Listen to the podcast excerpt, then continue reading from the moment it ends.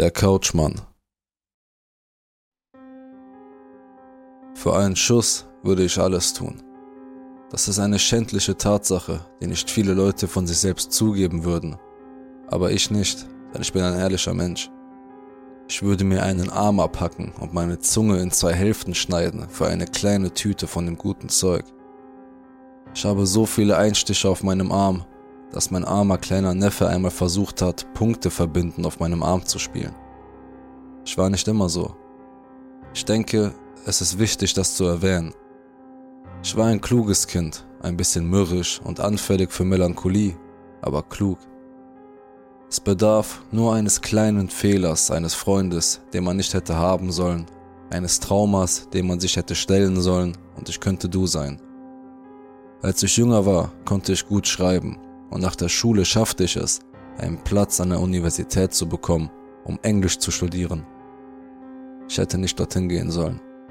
An der Universität fing alles an, bergab zu gehen.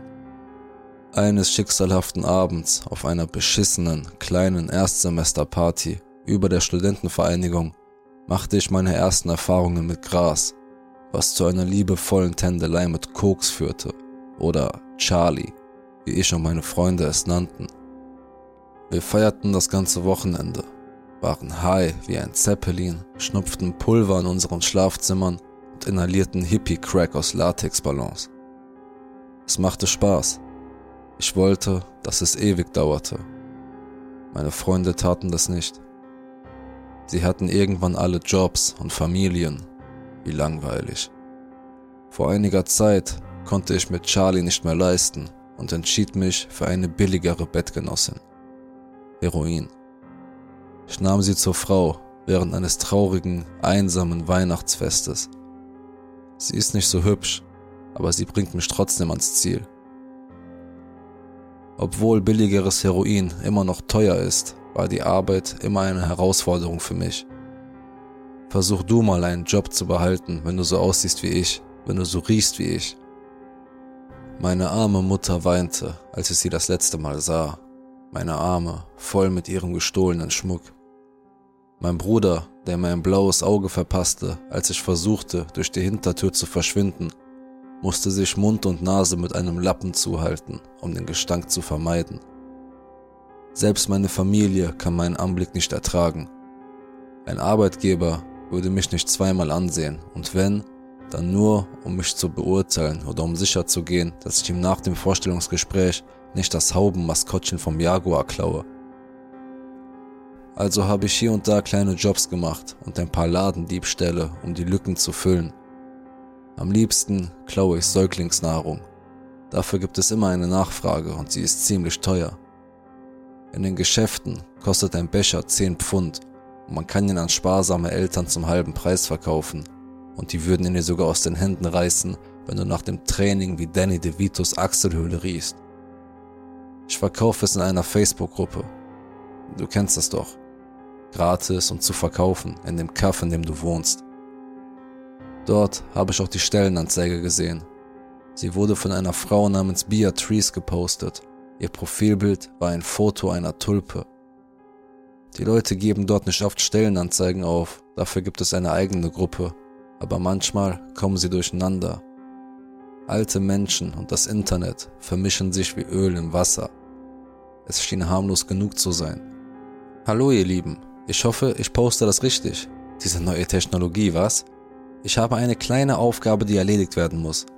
Mein Haus ist in letzter Zeit ein wenig unordentlich geworden. Ich bin eine alleinerziehende Mutter und es ist schwer, alles ordentlich und sauber zu halten. Ich bin mir sicher, dass ihr das alle verstehen werdet. Wir haben ein kleines Rattenproblem. Das muss heute erledigt werden. Bitte keine Zeitverschwender. Bargeld in die Hand. Reinigungsmittel werden gestellt. 200 Pfund. Update. Keine Verhandlungen, meine Lieben. Diese Zahl ist endgültig. Außerdem, wie melde ich Benutzer? Ein gemeiner Mann namens Robert hat seine Lustwurst als Bezahlung angeboten. Diese Jugend von heute. Ich lachte ein wenig vor mich hin und starrte auf mein leeres Portemonnaie. Für 200 Mäuse ein bisschen Rattenkot durchwühlen? Und die naive Dame, es war wie Weihnachten. Ich wette, ich könnte ein Familienerbstück klauen, während ich dort war. Also schickte ich eine Nachricht. Hallo, ich würde das gerne für Sie tun. Sagen Sie mir einfach die Adresse und ich komme so schnell wie möglich vorbei. Hallo Darling, ein junger Gentleman, der putzen kann, was für ein Traum. Ich schicke dir gleich meine Adresse rüber. Hier wohnen nur ich und mein kleiner Schatz. Mein Sohn wird im Wohnzimmer sein. Dort musst du nicht putzen. Aber bitte nicht stören, er liebt seine Videospiele und hasst es, wenn man ihn ablenkt. Vielen Dank. In Ordnung, bin pünktlich da. Die Adresse war zum Glück nicht sehr weit entfernt. Mein Kiefer zitterte noch immer von dem bisschen Koks, das ich gestern Abend von einem Penner in einem Nachtclub ergattert hatte, und ich fühlte mich immer noch sehr zerbrechlich. Von außen war das Haus ganz nett. Es war ein ehemaliges Sozialwohnungshaus, das konnte ich an der frischen Farbe erkennen. Es lag am Ende eines Häuserblocks und vor der Haustür war ein Rollator geparkt. Ich dachte, sie sei eine alleinerziehende Mutter, nicht eine alleinstehende Großmutter. Ich rieb meine Hände aneinander, ging durch das Tor und klopfte an die Tür. Die Tür öffnete sich fast sofort. Es war, als wäre sie schon da gewesen und hätte darauf gewartet, sie zu öffnen. Hatte sie das? Oh, hallo, Darling, eine schrille Stimme ließ mich aufschrecken. Ich war eindeutig zu ruppig, um mich mit diesem Chipmunk auseinanderzusetzen. Wie schön, dass du gekommen bist. Sie war ein korpulentes kleines Ding, das deutlich hinkte. Ihre Finger waren wie Richmond-Würste und ihr faltiges Gesicht war mit einer dicken Schicht orangefarbener Grundierung überzogen. Sie trug eine Schürze, einen dieser Knebel, die wie eine sexy Frau in Unterwäsche aussahen, und ihre Lippen waren mit billigem, matten Lippenstift überkrustet. Ihre Bemühungen, ihr Alter zu verschleiern, schienen mir genau das Gegenteil zu bewirken. Aber wer bin ich schon, um zu urteilen? Ich bin ja nur der Junkie aus der Nachbarschaft. Einfach hier rein. Verzeihen Sie den Geruch. Das sind die Ratten. Der Kammerjäger hat gesagt, da liegt bestimmt irgendwo eine Tote, zwitscherte sie. Ich trat über die Schwelle ins Haus und bereute sofort jede Entscheidung, die ich getroffen hatte und die mich an diesem Punkt geführt hatte. Jeder andere hätte sich umgedreht und wäre gegangen. Ich nicht. Ich musste an meine Frau Helen denken und an meine geliebte Charlie, für die ich sparen musste. Ach, es ist schlimm, verdammt, Frau, das ist keine tote Ratte, das ist eine ganze Familie toter Ratten. Ich bedeckte meine Nase mit dem Ärmel meiner Jacke Beatrice sah beleidigt aus. Ammoniak hing als unsichtbarer Dunst in der Luft, verwandelte Tränen in Säure und Atem in heißes Feuer. Ich hatte den Tod nur einmal zuvor gerochen. Es war mein Nachbar und Drogenkumpel Big Bobby gewesen. Seine sogenannten Freunde waren zu sehr damit beschäftigt, sich zuzudrehen, um jemanden anzurufen.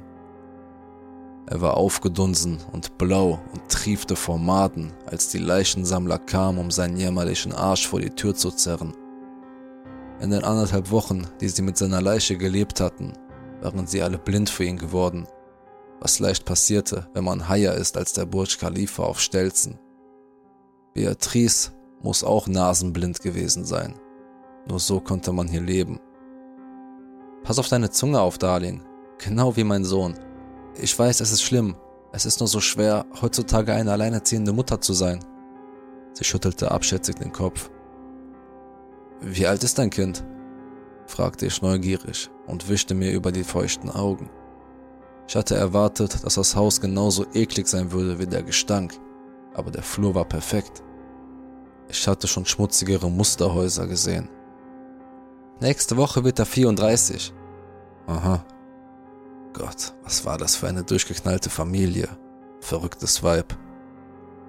Wenn du mit dem Bad anfangen würdest und dann in die Küche gehst, äh, überlass das Wohnzimmer bitte mir. Mein Sohn ist da drin. Er hasst es, gestört zu werden, sagte Beatrice. Ich habe alle Putzmittel in den Schrank an der Treppe gelegt. Wenn du etwas brauchst, ich bin draußen im Garten. Meinen Petunien geht es nicht so gut und ich muss mich um sie kümmern, Darling. Ich hatte ein absolutes Drecksloch erwartet. Das Badezimmer war makellos wie der Flur. An den Wänden waren ein paar Grundierungen verschmiert, aber das war nichts, was ein wenig Entfetter nicht in den Griff bekommen hätte. Die Küche war auch in Ordnung. Ich konnte mir nicht erklären, woher der Geruch kam und wo die Ratten sein sollten. Normalerweise versammeln sich Ratten in der Küche. Das war zumindest meine Erfahrung, nachdem ich selbst schon einige Male einen Befall hatte. Der Geruch hielt sich jedoch hartnäckig. Egal, wie viel Fibres ich versprühte oder Reiniger ich mir unter die Nase wischte. Es lag tot in der Luft. Aber wo zum Teufel war er? Ich wurde im Bad und in der Küche fertig und verschwendete einen Gedanken an das Wohnzimmer. Sie hatte nicht gewollt, dass ich dort hineinging. Vielleicht war dort das gute Zeug versteckt. Diese alten Knacke haben immer irgendwo etwas Geld versteckt. Ihr Sohn war da drin, ein bisschen riskant, aber ich könnte es unauffällig tun. Der Grundriss dieser Sozialwohnung war seltsam. Das Wohnzimmer befand sich im hinteren Teil des Hauses und war nicht mit der Küche oder gar dem Badezimmer verbunden. Die Tür dazu war geschlossen und ich hörte ein leises Surren über die Schwelle. War es das? Der Geruch war hier stärker. Aber warum sollte sie nicht wollen, dass ich die Quelle des Gestanks säubere? War das nicht der ganze Sinn meiner Beschäftigung? Als ich die Tür öffnete, brannten meine Augen, als wären sie vom heißen Rauch aus einem Ofen getroffen worden. Ich hustete und spürte, wie sich ein kränklich süßer Geschmack in meiner Kehle festsetzte. Hier war es. Hier lebte der Tod. Der Fernseher war an es sah aus wie Call of Duty. Ich konnte das Drücken von Fingern auf Knöpfen hören. Ihr Sohn war wohl da. Ich konnte sehen, wie eine Strähne seines fettigen braunen Haares aus der Rückenlehne des stoffgemusterten Sofas ragte, das aussah wie etwas aus den 90er Jahren. Alles klar, Kumpel, ich räume nur für deine Mama auf, sagte ich vorsichtig und hatte Mühe, die Worte herauszubekommen, da mich der Ammoniakgestank überwältigte. Es schwirrten Fliegen herum, aber sie schienen sich alle um die Couch zu versammeln, um ihren Sohn. Er antwortete nicht. Ich war verängstigt. Angst vor dem, was ich auf dieser Couch sitzen sehen würde. War er tot? War ihr Sohn die Ursache für diesen furchtbaren Gestank? Dann sah ich ihn auf der Couch liegen, wie einen angeschwemmten Wal im Sommer. Eine rundliche Masse, die einmal ein Mann gewesen war aufgequollen von Fäulnis und Gasen, eingehüllt in senffleckige Laken und verflüssigtem Fett. Es gab Berge von Maden, die sich in dem Chaos aus sickerndem Fleisch und verrottenden Wunden sonnten. Die Beine konnte ich nicht sehen. Es schien mir, als wären sie mit der Couch verschmolzen. Die Haufen von Exkrementen dienten als klebriger Leim, um die verfluchte Ehe von Mann und Couch zu unterstützen. Heilige verdammte Scheiße. Ich stolperte rückwärts und stieß dabei meinen Putzwagen um. Ich fragte mich, wie lange es her war, dass er gestorben war, um auf diese Weise zu verrotten. Zu verdammt lange her. Kein Wunder, dass es Ratten gab. Beatrice war ein Wrack, verrückter als die Drogensüchtigen in der South Street, die eine Woche lang mit Big Bobbys Leiche gelebt hatten. Dann hörte ich es wieder, die Finger auf den Knöpfen, das Salmon auf dem Controller. Der Fernseher lief immer noch und ein einsamer Schütze schoss von einem Hügel im pixeligen Beirut. Der Scheißkerl war noch am Leben. Kaum wurde mir das klar, stieß er ein lautes Stöhnen aus und drehte seine entsetzliche Masse, um mich anzusehen. An den Stellen, an denen seine Knöchel hätten sein sollen, waren Fesseln angebracht, die unter einer Decke aus weichem Fleisch vergraben waren. Würde ich seine Haut berühren, stellte ich mir vor, dass sie sich von den Knochen lösen würden, wie ein gut gebratener Weihnachtstruthahn. Raus hier, brummte er mir zu. Das war alles, was er tun konnte, und es schien ihn viel Kraft zu kosten, es zu sagen. Seine Wangen zitterten, als er es sagte, und seine verfaulten Zähne klapperten. Jetzt, aber es war zu spät. Ein paar Stunden später wachte ich auf. Gegenüber der verfaulten Masse ihres Sohnes stand eine kleine Couch, ein Zweisitzer. Sie war mit demselben bunten Aufdruck versehen wie die andere, aber sie sah neu aus und war von der Fäulnis nicht beeinträchtigt. Dort wachte ich auf. Mein blutiger Kopf ruhte auf der Armlehne des Sessels. Beatrice stand neben mir, mit der Bratpfanne, mit der sie auf mich eingeschlagen haben muss. Ich versuchte mich zu bewegen, aber meine Beine waren gefesselt. Keine Panik, Darling. Es ist alles in Ordnung. Ich habe dir doch gesagt, dass du hier nicht reinkommen sollst. Ich habe nicht viele Wertsachen. Ich bin mir sicher, dass du genau das gesucht hast, oder? Ich stelle keine Junkies ein, die mein Haus putzen, ohne vorher meine Wertsachen zu verstecken. Und jetzt, und jetzt, äh, mach dir keine Sorgen. Ich bin hier, um zu helfen. Sie lächelte. Wir alle haben Laster. Meines ist Tee. Ich könnte ihn den ganzen Tag trinken. Mein Connor hier liebt sein Call of Beauty oder wie auch immer es heißt. Ich lebe, um zu erfreuen. Was willst du? Ich dachte an die ganze Scheiße, die ich gerade gesehen hatte. Ein Mann, der mit einer Couch verschmolzen war, der so verrottet war, dass er nur noch einem Klumpen Fleisch glich. Dinge, die niemand jemals sehen sollte.